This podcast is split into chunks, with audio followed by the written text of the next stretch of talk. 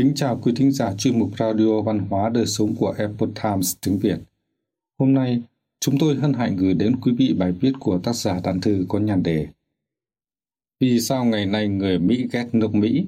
Mời quý vị cùng lắng nghe. Khi thấy những nhóm người kéo đổ các bức tượng, phá hủy các đài tưởng niệm, vũ nhục tượng chúa và các vị cha lập quốc, cảnh tượng đó khiến người ta kinh ngạc nhận ra rằng ngày nay có nhiều người Mỹ thủ ghét nước Mỹ. Tổng thống Trump cho rằng những kẻ khuấy động bạo loạn có liên quan tới nhóm Antifa cực đoan. Nhóm này đang tìm cách đưa một cuộc cách mạng cộng sản vào Mỹ. Những gì chúng ta đang chứng kiến hôm nay là hậu quả của sự tuyên truyền tà khuynh trong các trường phổ thông và đại học của ta. Nhiều người Mỹ trẻ tuổi đã bị nhồi sọ những lời dối trá về Mỹ đang là đất nước độc ác, bị tàn phá bởi chủ nghĩa phân biệt chủng tộc ông nhấn mạnh.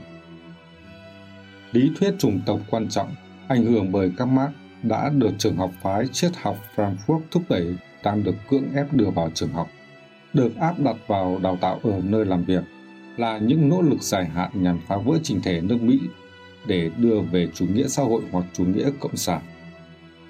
Phong trào cấp tiến đang nỗ lực xóa bỏ di sản đáng chân quý này, xóa bỏ sự thật về lịch sử vĩ đại của nước Mỹ một người mẹ Việt sau khi xem buổi tốt nghiệp của con gái ở trường công Mỹ đã chia sẻ rằng Mười năm trước, nếu ai nói với tôi rằng nước Mỹ đang trên đảo ôm lấy xã hội chủ nghĩa, tôi sẽ cho rằng người ấy có xu hướng truyền bá tư tưởng cực đoan.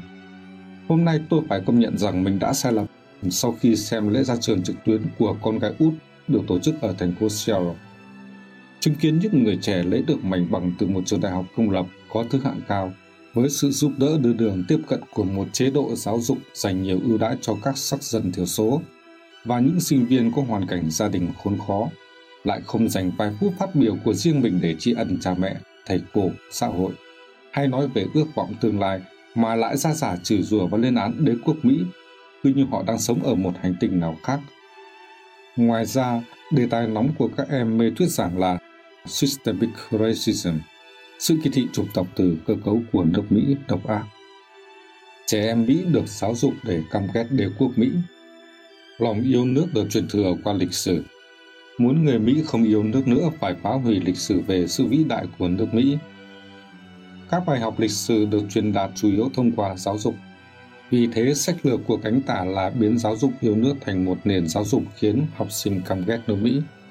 Mary Rich, tác giả của cuốn sách Tẩy não ở trung học, xuất bản những năm 1950, đang nghiên cứu 11 loại tài liệu giảng dạy môn lịch sử được sử dụng trong những năm 1950 đến 1952 ở bang Illinois. Ông phát hiện rằng những tài liệu giảng dạy này đã mô tả lịch sử nước Mỹ thành lịch sử đấu tranh giữa người giàu và người nghèo, giữa giai cấp đặc quyền và những người không có quyền, mà đây chính là tinh túy trong thuyết kinh tế quyết định của chủ nghĩa Marx. Những cuốn sách này cổ suý cho việc xây dựng một chính phủ thế giới mối quan tâm toàn cầu vượt trên lợi ích dân tộc, cuối cùng thực hiện chủ nghĩa xã hội trên phạm vi toàn thế giới. Nhắc đến hệ thống giáo dục công ở Mỹ phải kể tới John Dewey, được xem là cha đẻ giáo dục công lập Mỹ. Ông ta là một người vô thần, là người dẫn dắt trẻ em chấp nhận một nước Mỹ xã hội chủ nghĩa. Trong cuốn hướng tới Xô Viết Mỹ, Dewey đã viết hẳn một chương về việc tuyệt đối phải theo học ở các trường công không học lịch sử về hiến pháp Mỹ ra đời như nào. Tuyên ngôn của những quốc vụ mà thay vào đó là các học thuyết của cánh tả như chủ nghĩa môi trường, phân biệt chủng tộc, trẻ em được dạy về sự hòa đồng, lệ thuộc, rằng mọi vấn đề do chính phủ giải quyết. Howard Jean, tác giả cuốn sách giáo khoa lịch sử phổ biến nhất, cuốn lịch sử dân tộc Mỹ, là một người theo chủ nghĩa Marx. Cuốn sách này mang đến một ấn tượng cho người đọc là tất cả những tấm gương anh hùng và những câu chuyện làm lay động lòng người trong lịch sử nước Mỹ đều chỉ là những lời dối trá vô liêm sỉ. Lịch sử đen tối của nước Mỹ đẩy dậy những áp bức, bóc lột và diệt chủng. Thượng nghị sĩ Ted Cruz từng bình luận về một học viện pháp luật nổi tiếng mà mình đã từng học như sau. Giáo sư của học viện pháp luật này tự tuyên bố rằng có nhiều người theo chủ nghĩa cộng sản hơn người theo đảng Cộng hòa nếu bạn hỏi họ rằng nước Mỹ có nên trở thành một quốc gia xã hội chủ nghĩa không, 80% họ sẽ bỏ phiếu tán thành. Giáo dục nhồi nhét thuyết vô thần phá hủy đức tin Mỹ là quốc gia được xây dựng trên nền tảng đạo đức và tín ngưỡng, tín thần, kính thần là cơ sở của hết thảy đạo đức, cũng là đảm bảo cho sự tồn tại của xã hội nhân loại. Như Stalin đã chỉ ra, chủ nghĩa cộng sản hiểu rõ rằng để phá hủy nước Mỹ cần lật đổ nền tảng đạo đức. Tôn giáo là cội nguồn của đạo đức, cho nên phương thức quan trọng nhất mà chủ nghĩa cộng sản vô thần dùng để phá hoại đạo đức chính là cưỡng chế, phổ biến rộng rãi thuyết vô thần và thuyết tiến hóa trong các trường học. Tiến sĩ Fred Schwartz, tác giả của cuốn sách Bản tính khó đổi của những người theo chủ nghĩa cộng sản, đã chỉ ra rằng ba tín điều cơ bản của chủ nghĩa cộng sản là thuyết vô thần, thuyết tiến hóa và thuyết kinh tế quyết định. Ba tín điều cơ bản của trường học công lập Mỹ cũng là thuyết vô thần, thuyết tiến hóa và thuyết kinh tế quyết định. Cũng có nghĩa là hình thái ý thức chủ nghĩa cộng sản đã trở thành tư tưởng chủ đạo của các trường học Mỹ. Những người cánh tả cấp tiến theo chủ nghĩa xã hội mượn chính sách tách biệt nhà thờ và nhà nước ở Mỹ để phản đối việc trường học công lập giảng dạy thuyết thần sáng thế, chỉ được dạy thuyết tiến hóa. Kiểu giáo dục này khiến cho số người tin vào thần ngày càng ít đi, con người càng ngày càng coi thuyết tiến hóa là chân lý khoa học. Ngoài ra, bắt đầu từ những năm 1960, mượn cớ tách biệt nhà thờ và nhà nước, tòa án các nơi ở Mỹ đã loại bỏ việc đọc kinh thánh khỏi các trường học. Ví dụ, một tòa án nào đó đưa ra phán quyết, ngoài các chủ đề tôn giáo, học sinh được hưởng quyền tự do ngôn luận vào báo chí. Nhưng một khi đề cập đến tôn giáo thì ngôn luận này chính là vi phạm hiến pháp. Năm 1987, tại trường công lập Alaska, học sinh được thông báo không được sử dụng từ lễ Noel trong trường học, bởi vì từ này có hàm nghĩa cơ đốc.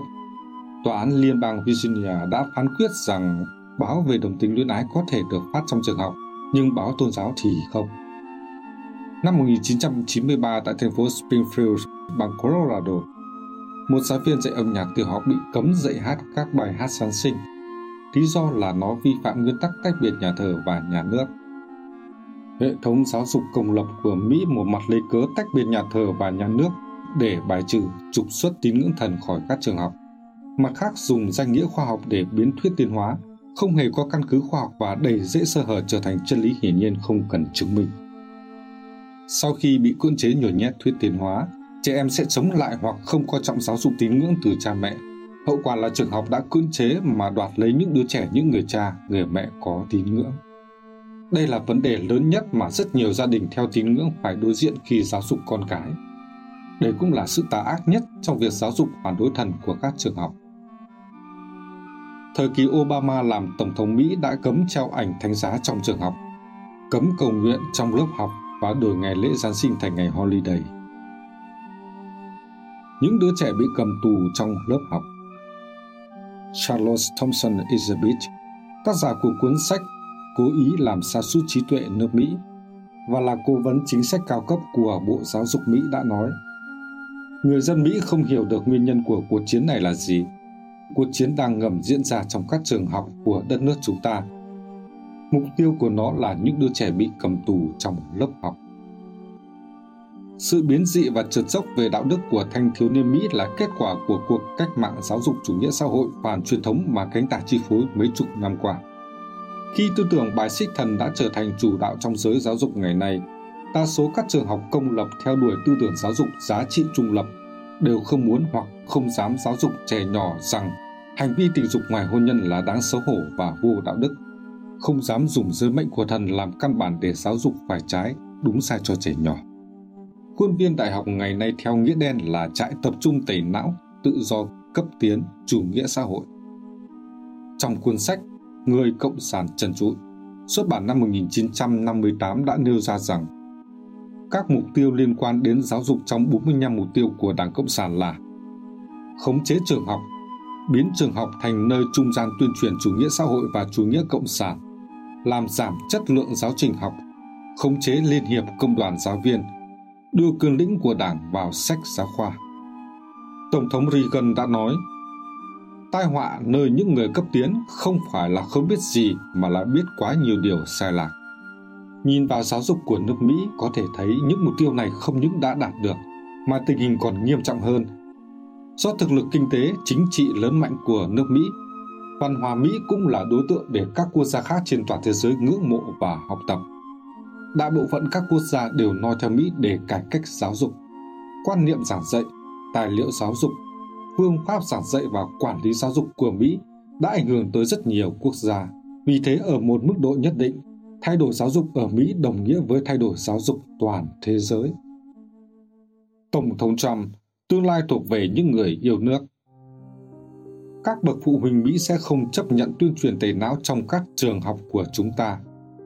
Văn hóa bác bỏ tại nơi làm việc hoặc sự đàn áp đức tin, văn hóa và các giá trị truyền thống tại quảng trường công cộng không còn thế nữa. Tổng thống Trump nói tại Trung tâm Quản lý Văn khố Quốc gia National Archives ở Washington. Lý thuyết trùng tập quan trọng, dự án 1619 và cuộc vận động chống lại lịch sử Mỹ là tuyên truyền độc hại, một thứ chất độc ý thức hệ mà nếu không bị loại bỏ, sẽ phá hủy những mối liên kết dân sự gắn bó chúng ta với nhau. Tổng thống Trump muốn khôi phục giáo dục yêu nước, chương trình giảng dạy ủng hộ Mỹ, ca ngợi sự thật về lịch sử vĩ đại của đất nước chúng ta. Ông cũng ký sắc lệnh thành lập một ủy ban nhằm thúc đẩy giáo dục yêu nước, được gọi là Ủy ban 1776. Ông nói, nếu ta muốn nước Mỹ còn tồn tại như một nước Cộng hòa có hiến pháp và luật pháp, một nước bảo vệ quyền tự do ngôn luận, mang lòng tin rằng mỗi cá nhân trong ta đều được trời ban cho những quyền bất khả xâm phạm. Trong số đó có quyền được sống, quyền tự do và mưu cầu hạnh phúc. Chúng ta không có cách nào khác hơn là chiến đấu và chiến thắng những người Mỹ thù ghét nước Mỹ để tái lập lại tổ quốc của ta. Reagan đã hiểu điều này, Lincoln đã hiểu điều này, tự do của ta đang lâm nguy. Con đường duy nhất để đoàn kết là tái thiết bản sắc quốc gia chung, tập trung vào các giá trị và đạo đức Mỹ phổ quát, những thứ mà chúng ta có nhiều. Điều này bao gồm việc khôi phục giáo dục yêu nước trong các trường học của ta, nơi họ, cánh tả, đang cố gắng thay đổi mọi thứ mà chúng ta đã từng học. Tại Hội đồng Liên Hợp Quốc hồi tháng 9, Tổng thống Trump tuyên bố các nhà lãnh đạo sáng suốt luôn đặt lợi ích của chính người dân và đất nước họ lên hàng đầu.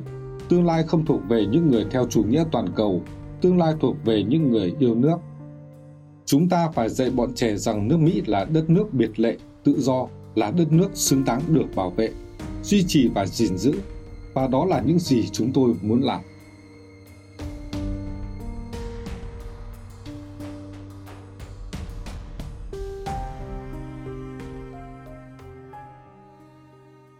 Quý thính giả thân mến, chuyên mục Radio Văn hóa Đời Sống của Epoch Times tiếng Việt đến đây là hết.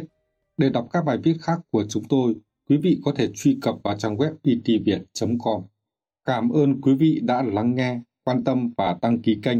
Xin chào tạm biệt và hẹn gặp lại quý vị trong chương trình lần sau. Kính chúc mọi điều bình an và tốt lành tới quý vị cùng người thân.